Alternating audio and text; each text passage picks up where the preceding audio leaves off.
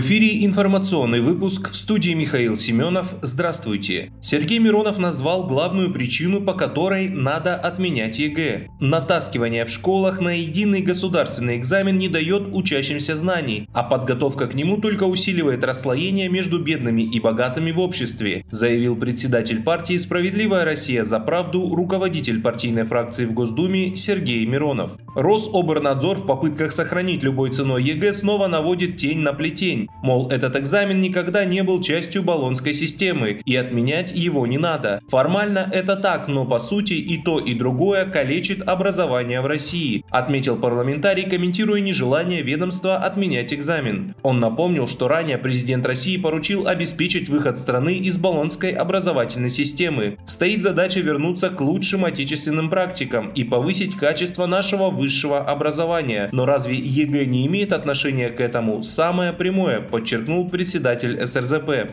Напомню, сегодня единый госэкзамен оторван от школьной программы, а значит к нему нужно отдельно готовиться. Разумеется, в ущерб основной программе. Это первый жирный минус. Второй заключается в том, что реально проверить такие ущербные знания при помощи ЕГЭ невозможно. Детей просто натаскивают на сдачу тестов и заданий, но фундаментальных знаний в головах нет, констатировал политик. По его словам, третий и самый главный минус заключается в том, что подготовиться к ЕГЭ без репетиторов практически невозможно. Таким образом, экзамен, на основании которого потом идет прием в вузы, автоматически превращается в вид платного образования. Это усиливает расслоение в обществе на бедных и богатых, против чего категорически выступала и выступает наша социалистическая партия «Справедливая Россия. Патриоты за правду», заявил парламентарий.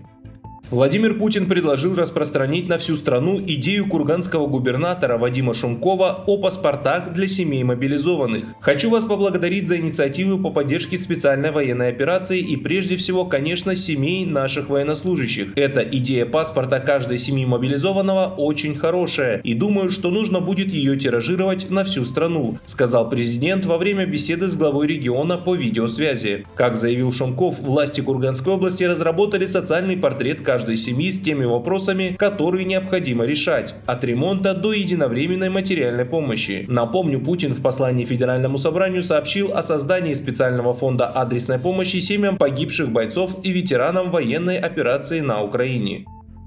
Украинское военное командование отказалось соглашаться на уход своих подразделений из Артемовска. Решение было принято по итогам заседания Ставки Верховного Главнокомандующего, сообщил Офис президента Украины Владимира Зеленского в понедельник 6 марта. В заседании участвовали в том числе главнокомандующий вооруженными силами Украины Валерий Залужный и командующий группировкой войск Хортица Александр Сырский. Они высказались за продолжение оборонной операции и дальнейшее усиление позиций в Бахмуте, следует из сообщения. По этим же днем в СМИ появлялись сообщения об огромных потерях украинской армии в Артемовске. Отмечалось, что ситуация в городе тяжелая. При этом украинские военные не покидают Артемовск и продолжают оказывать сопротивление России, которая окружает населенный пункт.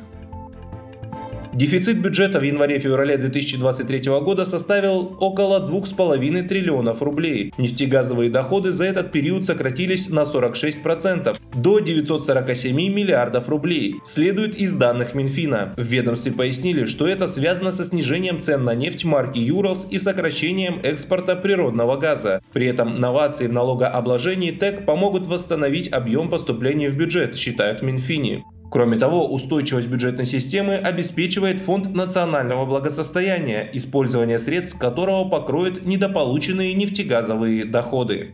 Вы слушали информационный выпуск. Оставайтесь на справедливом радио.